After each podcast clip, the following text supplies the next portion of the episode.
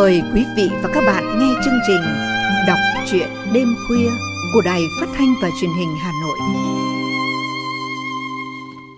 Thưa quý vị và các bạn, thầy giáo võ tề đã ngã xuống khi mái tóc còn xanh nơi buôn khiêu thượng nguồn sông Đồng Nai xa xôi.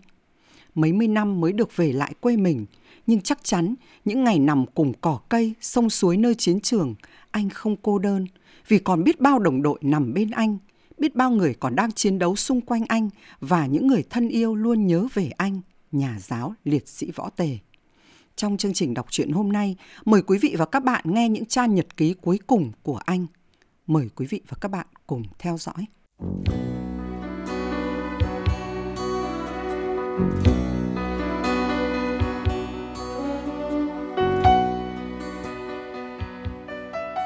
Chuyện về những con người đáng mến, đáng yêu vẫn còn nhiều.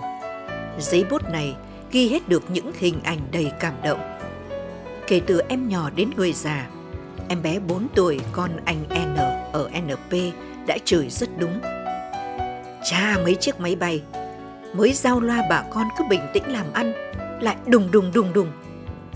Câu chửi còn ngây thơ, chớ chọn cả ý sâu sắc đến thế. Em còn nhặt pin hỏng của cha em, cột và dây, đeo quanh người để làm đạn bắn Mỹ. Có ai bày cho em đâu, tự em bắt trước các chú giải phóng quân đấy chứ. Một em gái 15 tuổi, giữ em còn sợ cô mắng, lại dám bày ý nghĩ xin đi theo cách mạng.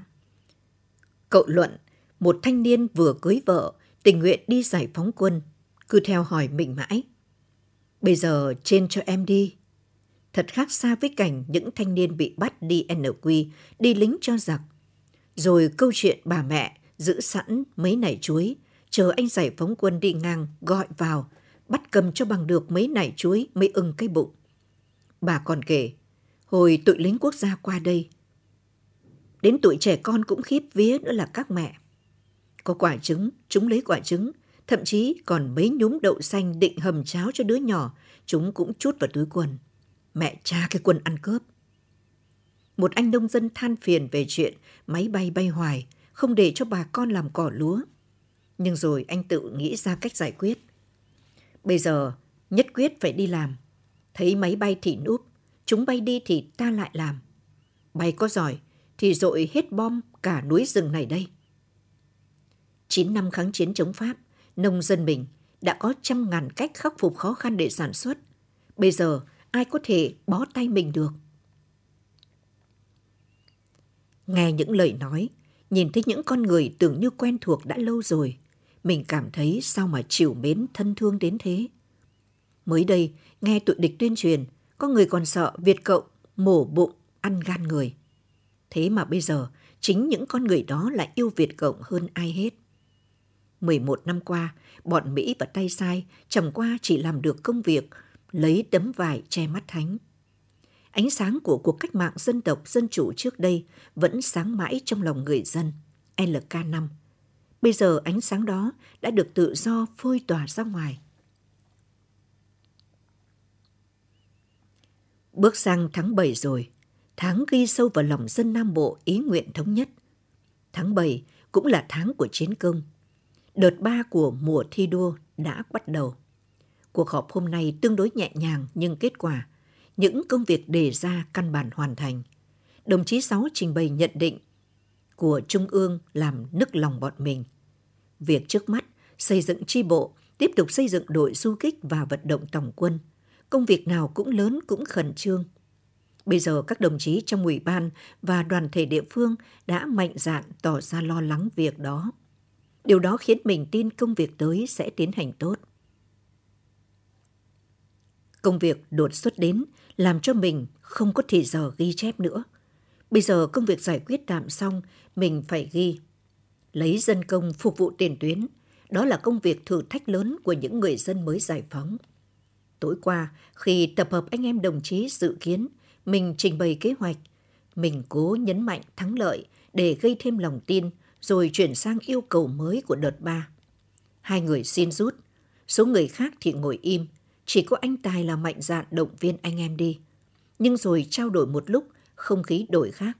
Cuối cùng, mình hội ý với ban chỉ huy tiểu đội. Công việc như thế là tạm ổn.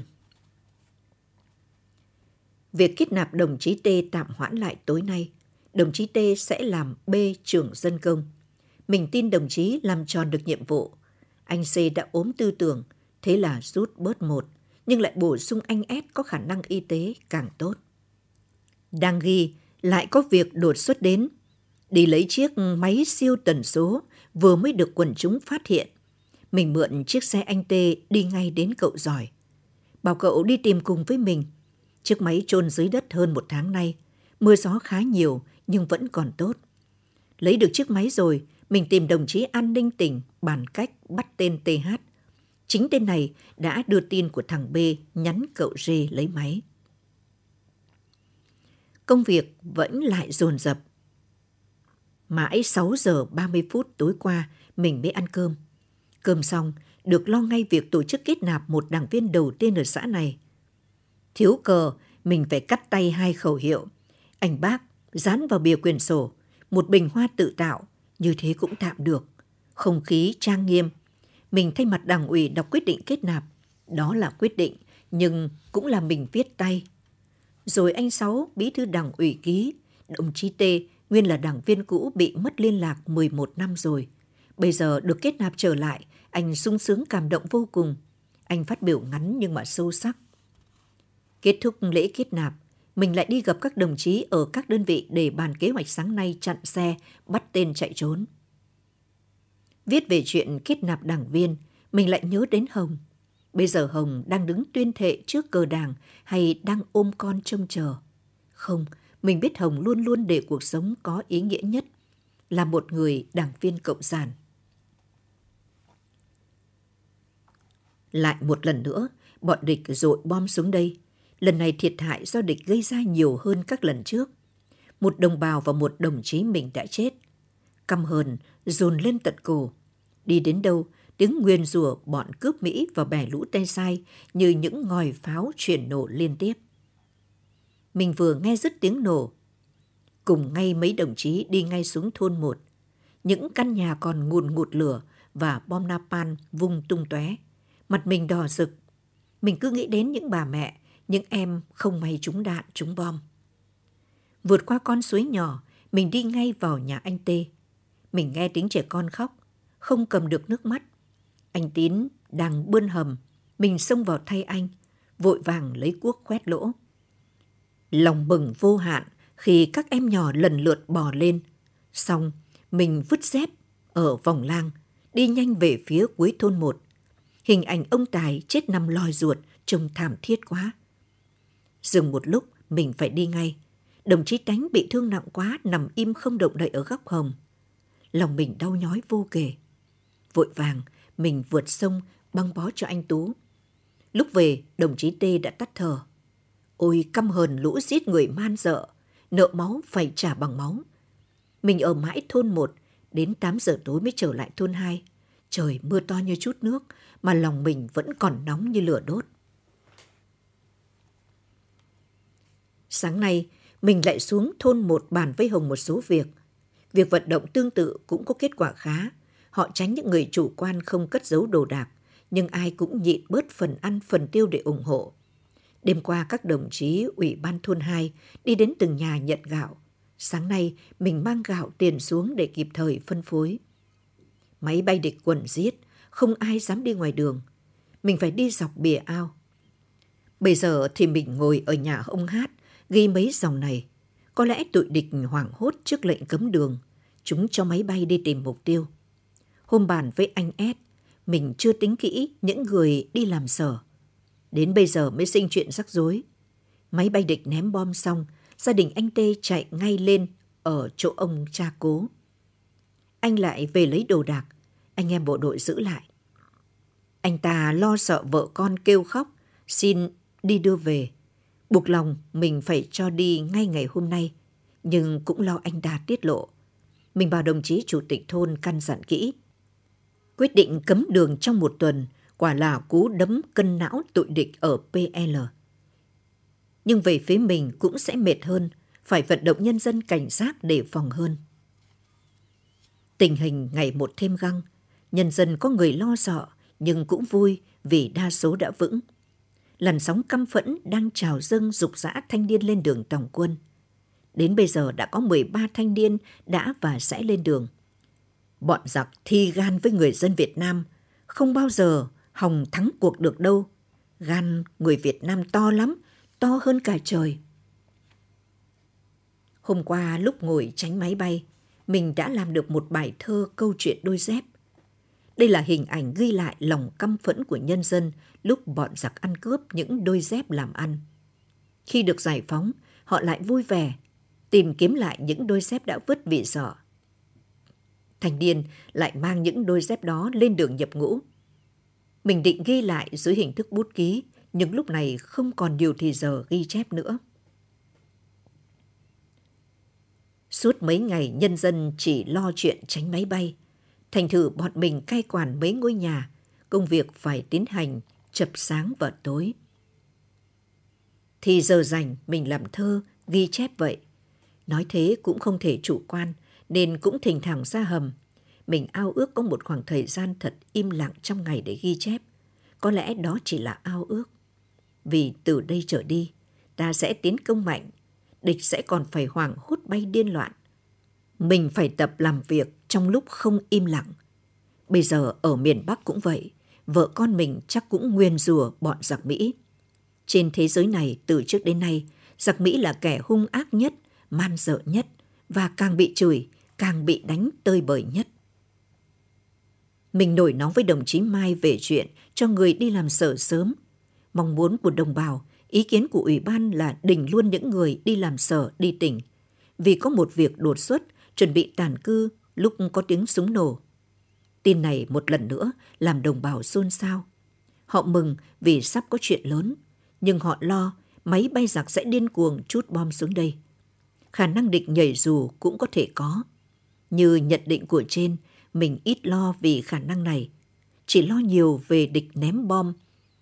Bốn lần địch ném bom vừa qua có gây nhiều thiệt hại về của, nhưng người thiệt hại ít. Nhân dân đã dạn hơn, căm thù hơn lũ khát máu, nhưng đa số các bà các chị vẫn còn hoàng hồn vía. Công việc này đến dồn dập quá, vừa lo người tàn cư, vừa lo người ở lại giữ sinh điền, vừa lo cho người lên đường làm nghĩa vụ dân công.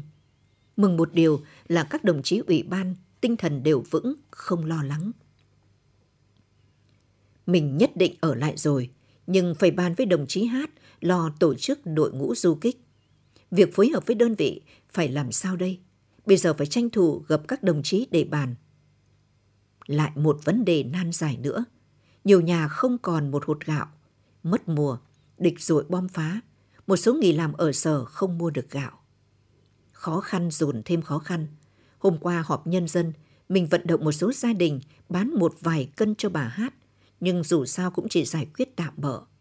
Túng làm càn. Đã có tình trạng kẻ trộm bắp, xúc trộm lúa, Thôn nào cũng có tình trạng đó. Bọn mình cũng bí cách giải quyết.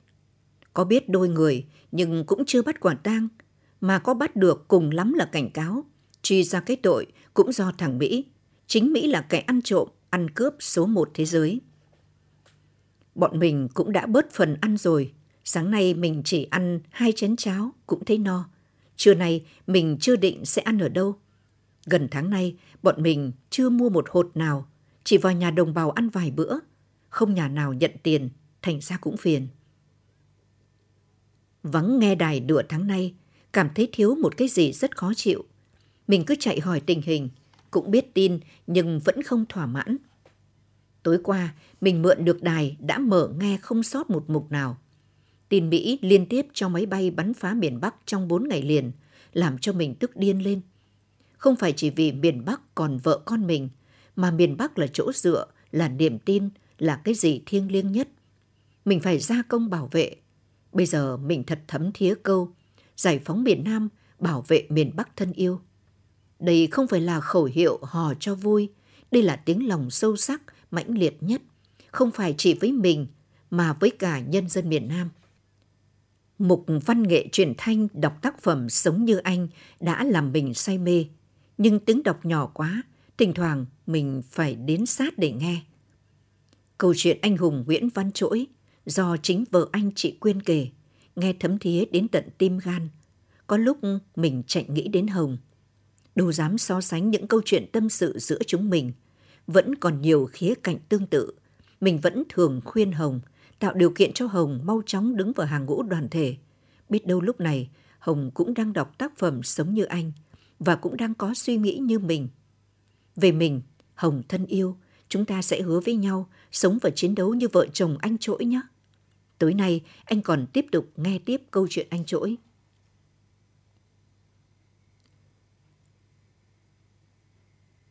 Lên đường lúc nhá nhem tối, núi Bà Rá chỉ còn là một khối đen sậm. Trời sắp mưa, sấm chớp liên hồi. Mình đi sau cùng, đến ngã ba cây cầy, để anh chị em nghỉ chờ đợi bố trí. Chỗ phá nằm trên dốc, đường đá nhỏ khá rắn, cứ bốn người một hố xếp theo hình chữ V. Độ khoảng 8 giờ thì bắt đầu, tiếng cuốc va chạm vào đá bôm bốp, tiếng nói chuyện cũng khá dâm gian, mặc dù có đề nghị im lặng. Đa số anh em mới làm lần đầu nên thiếu kinh nghiệm. Trời lại tối, thỉnh thoảng mấy ánh chớp làm sáng lên đôi chút, anh em lại tranh thủ cuốc. Đào chưa được như dự định thì trời ụp mưa to. Anh chị em ướt hết, một số chưa ăn cơm, vì vậy bọn mình phải để anh em ra về. Trên đường về, nước chảy như xối vào chân. Thấy anh chị em chạy lúp xúp mình hỏi có khổ không? Họ đều trả lời không, chị thấy vui. Mà vui thật. Mình vừa đi vừa đọc bài thơ phá đường cho anh em nghe. Không vui sao được, khi quần chúng cảm thấy làm việc phục vụ kháng chiến lại thấy vui và thích. Càng vui hơn là ba đồng chí du kích ngày hôm nay đã bắt đầu theo bộ đội làm nhiệm vụ canh gác. Súng của mình tạm giao cho họ mượn, phải tập sự dần cho họ quen chiến đấu. Mẹ cha chiếc mô ranh.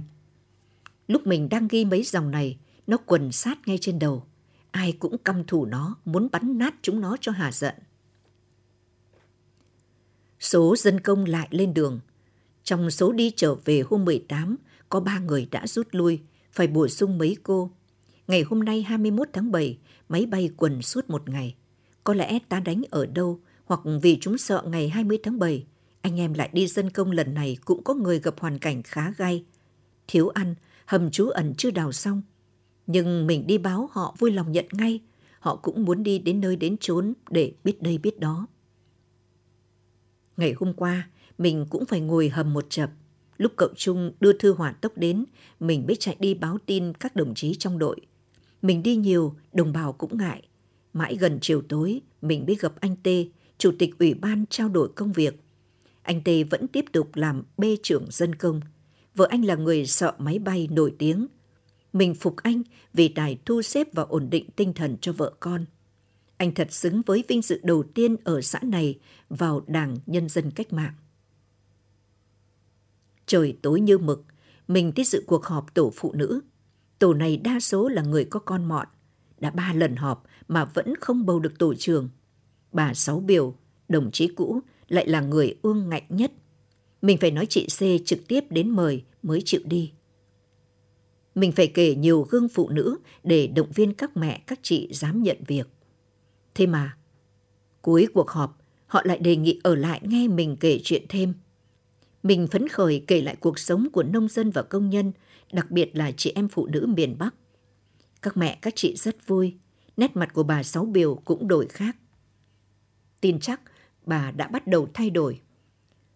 Cuộc họp hôm qua đã làm cho mình thấy rõ thêm cần phải tranh thủ phát động tư tưởng quần chúng hơn nữa. Phải nói chuyện và đưa quần chúng vào tổ chức để nuôi dưỡng lại không khí kháng chiến 9 năm về trước. Máy bay địch vẫn cứ bay liên hồi, có lẽ bị thua đau ở bố Đức. Chúng đang điên, bay đi tìm ta để dội bom trả thù. Mình và Hồng ngồi ở cùng một căn nhà trống nói chuyện, vừa tranh thủ mắc võng ngồi nghỉ. Mấy chiếc phản lực giả sát trên đầu đành phải cuốn võng. Anh Hát chạy xuống bờ sông, mình ra phía núi. Im tiếng máy bay, mình lại vào và gặp Hải. Hai đứa rủ gì, mắc võng nghỉ. Bây giờ mới thấy tiếc, những ngày ở miền Bắc, mình ít chịu tập hát. Tự mình đã làm già đi cuộc sống của mình. Có lẽ trong môi trường đã đầy đủ các thứ giải trí về tinh thần. Bây giờ chép được thêm bài hát, mình thấy quý như chép được một bài thơ. Đúng là giặc Mỹ đã điên cực độ, chỉ trong vòng 3 giờ đồng hồ, chúng dội bom bắn phá hai lần. Có lẽ chúng bắn phá ở sóc thương bên bờ sông. Lần thứ nhất, mình đang trong cơn đau bụng, phải vội xuống hầm. Vì máy bay chúng ra soát trên đầu. Lần thứ hai, mình đang bàn chuyện với anh TH ở dãy hầm bờ sông. Bốn chiếc phản lực đã già sát qua đầu, rồi bom liên tiếp. Lần này biết rõ đích, mình rất bình tĩnh. Chỉ tội mấy mẹ con chị tê cứ run cầm cập. Nghe tiếng bom nổ rung chuyển hầm, mấy em nhỏ lại ôm ghì lấy ngực. Tội nghiệp các em, mới lên 3-4 tuổi đã biết sợ đạn bom. Nhưng cũng hay hay. Máy bay giặc qua, các em lại mong súng của ta bắn đứt đầu bọn chúng. Các em vẫn nói cứng, mẹ cha chúng nó, tàn ác lắm, bay sẽ bị bắn rơi đầu. Cuộc chiến đấu dạy cho những em bé biết phân biệt phải trái, biết yêu ghét kể từ em bé lên ba.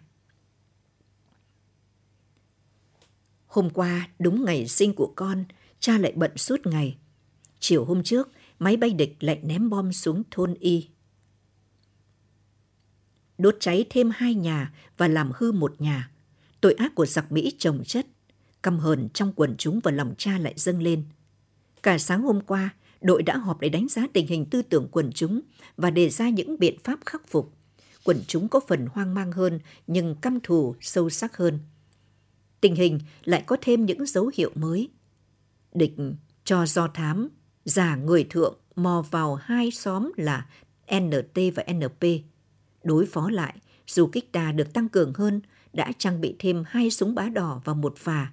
Địch làm găng, ta quyết sốc tới. Con thân yêu, nghĩ đến ngày sinh của con trong khung cảnh như vậy đó. Chính cha ghi mấy dòng này cũng đặc biệt. Trên trời, máy bay địch vẫn lượn, mặc dù trời mù sương. Cha kê quyển sổ trên chiếc bồng đặt dưới gốc mít. Cha ngồi xổm để ghi. Viết thư cho Hồng, có lẽ là lá thư thứ bảy rồi. Mong thư Hồng và ảnh con sốt cả ruột. Nhưng có lẽ còn phải một thời gian lâu nữa mới có thư Hồng – một lá thư truyền tay từ Nam ra Bắc hay từ Bắc vào Nam thật là kỳ công. Cảm ơn trước những đồng chí giao liên làm nhiệm vụ nối liền tình nghĩa hai miền. Nhớ lại ngày còn trên đường vào đây, có lần mình đã làm mấy câu thơ ca ngợi người chiến sĩ đưa thư. Ở trên mảnh đất nồng mùi lửa đạn này, người chiến sĩ làm nhiệm vụ gì cũng đáng ca ngợi và mến yêu cả.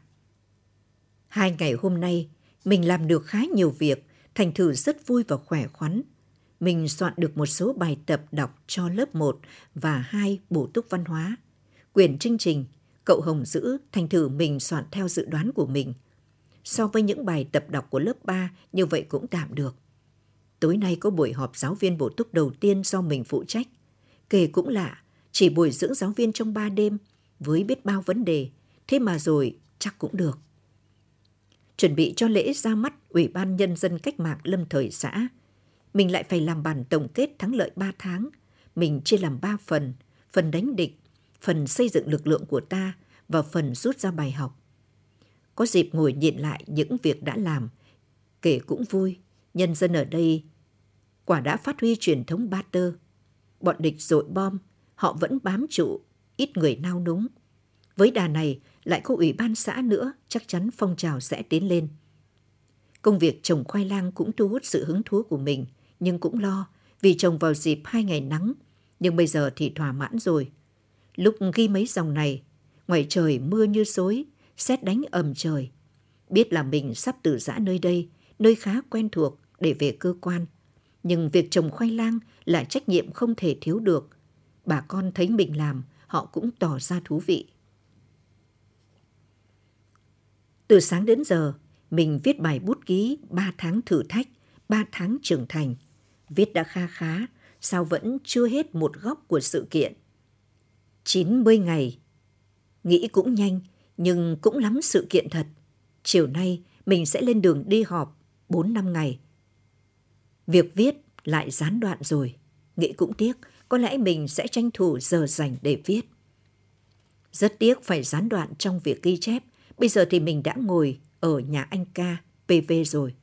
năm ngày đi dự hội nghị sơ kết công tác thật bổ ích. Cuộc họp tổ chức ở vùng giải phóng.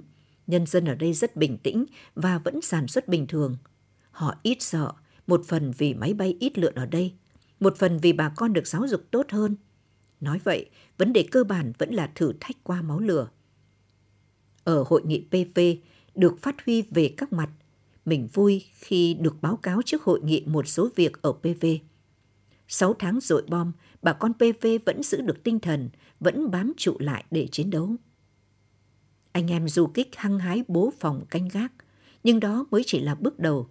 PV còn phải trải qua nhiều thử thách gay go hơn nữa. Nhưng vĩnh tin PV sẽ giữ vững và vươn lên. Tối nay, mình dự cuộc họp đội cuối cùng ở PV. Mình sẽ trình bày nghị quyết công tác của khu ủy. Sáng mai, mình đã giã từ phố Văn rồi. Một giờ chiều, mới đó mà mình đã ngồi ở căn nhà bỏ trống ở cuối NT, mình và cậu T. Gác ở mặt sau, độ khoảng 10 giờ sáng nay, tụi nó kéo xuống ngã ba cây cầy. Chúng chiếm được các hố ta phá đường, đặt đại liên. Chúng bắn xối xả can nông yểm hộ. Kết quả trận chống càn rất tốt. Ta dùng súng phóng lựu đạn bắn ngay vào đội hình chúng nó. Chúng nó giạt ra hai bên, vấp trông. Cả đại đội địch có bốn tên Mỹ chỉ huy phải thua năm du kích. Chúng rút về, mang theo một số bị thương. Anh em tìm được một cây trông dính máu giặc mang về. Nhân dân rất phấn khởi. Mình động viên thêm. Bà con thấy không? Chúng ta đã diệt được địch. Bà con phải dáng vót thêm trông nữa. Thắng lợi lớn nhất là nhân dân tin vào khả năng chống càn của mình, càng thấy rõ tinh thần bạc nhược của địch. Mình đã ở PH rồi, trưa nay lại nghe tiếng súng du kích PV bắn máy bay. Sau đó bốn máy bay phản lực đến dội bom. Chúng lại phí thêm một số bom đạn nữa. Hoan hô các đồng chí PV, xa PV thân hiu, vừa mừng vừa tin PV càng trưởng thành. Bây giờ đã có thì giờ trở lại công tác cách mạng, mình và Hát chép tài liệu dạy lớp vỡ lòng kể cũng vui. Từ giáo viên cấp 3 lại là một giáo viên vỡ lòng cũng thấy khó. Mình cố nắn nót từng chữ cái. Hình ảnh xa xưa đã trở về trong trí mình. Hồi đó mình viết sai một chữ, bị thầy giáo lấy thước, gõ vào tay một cái đau điếng. Các em bây giờ sướng hơn nhiều, viết sai cũng không ai bị đánh. Khá lâu mình chưa xem ảnh con và Hồng. Công việc đã dành nhiều thì giờ suy nghĩ của mình – Bây giờ chưa phải lúc rảnh, nhưng cũng có cơ hội suy nghĩ về vợ con đôi chút. Con ơi, con sắp 14 tháng rồi, chắc con đã chập chững đi. Nhưng máy bay giặc Mỹ đã quấy phá miền Bắc, chúng cố phá bước tập đi của con ta. Không, chúng bay không đạt được ý đồ tội ác đó đâu. Hồng ơi, chắc có lúc ôm con xuống hầm, tránh bom giặc Mỹ, Hồng đã nghĩ đến anh. Anh vẫn sống, càng dày dặn. Bảy lần máy bay Mỹ đã dội bom xuống nơi anh công tác. Thế mà anh vẫn sống. Anh cũng tin. Tin Hồng vẫn vững. Thử thách qua máu lửa. Lòng chúng ta càng vững hơn Hồng nhỉ. Anh đã trở lại căn cứ làm công tác cũ. Cũ nhưng mới Hồng ạ. À, vì anh phải chép từng chữ cái, xem từng kinh nghiệm dạy học sinh vỡ lòng. Ở miền Bắc, anh đâu chú ý đến nó. Thế mà bây giờ cách mạng yêu cầu, anh phải làm phải học. Mới hôm qua, gặp hai đồng chí mới vào đây, họ cho anh biết trẻ con ở Hà Nội phải tàn cư. Chắc việc học có phần khó, việc dạy học cũng vậy. Hồng chắc cũng sẽ dạy trong hoàn cảnh khó khăn hơn. Khó gì? Anh tin Hồng cũng làm được. Từ trên hai mảnh đất sặc mùi bom đạn giặc, chúng ta hứa với nhau đứng vững và cố gắng phục vụ tốt hơn Hồng nhé.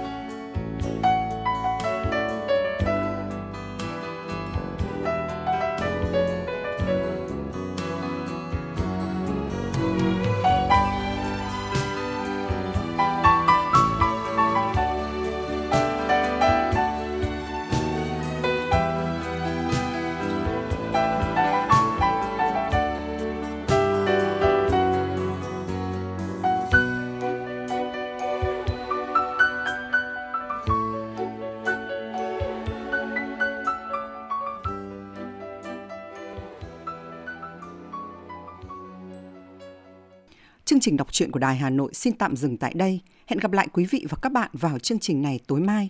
Thân mến, chào tạm biệt.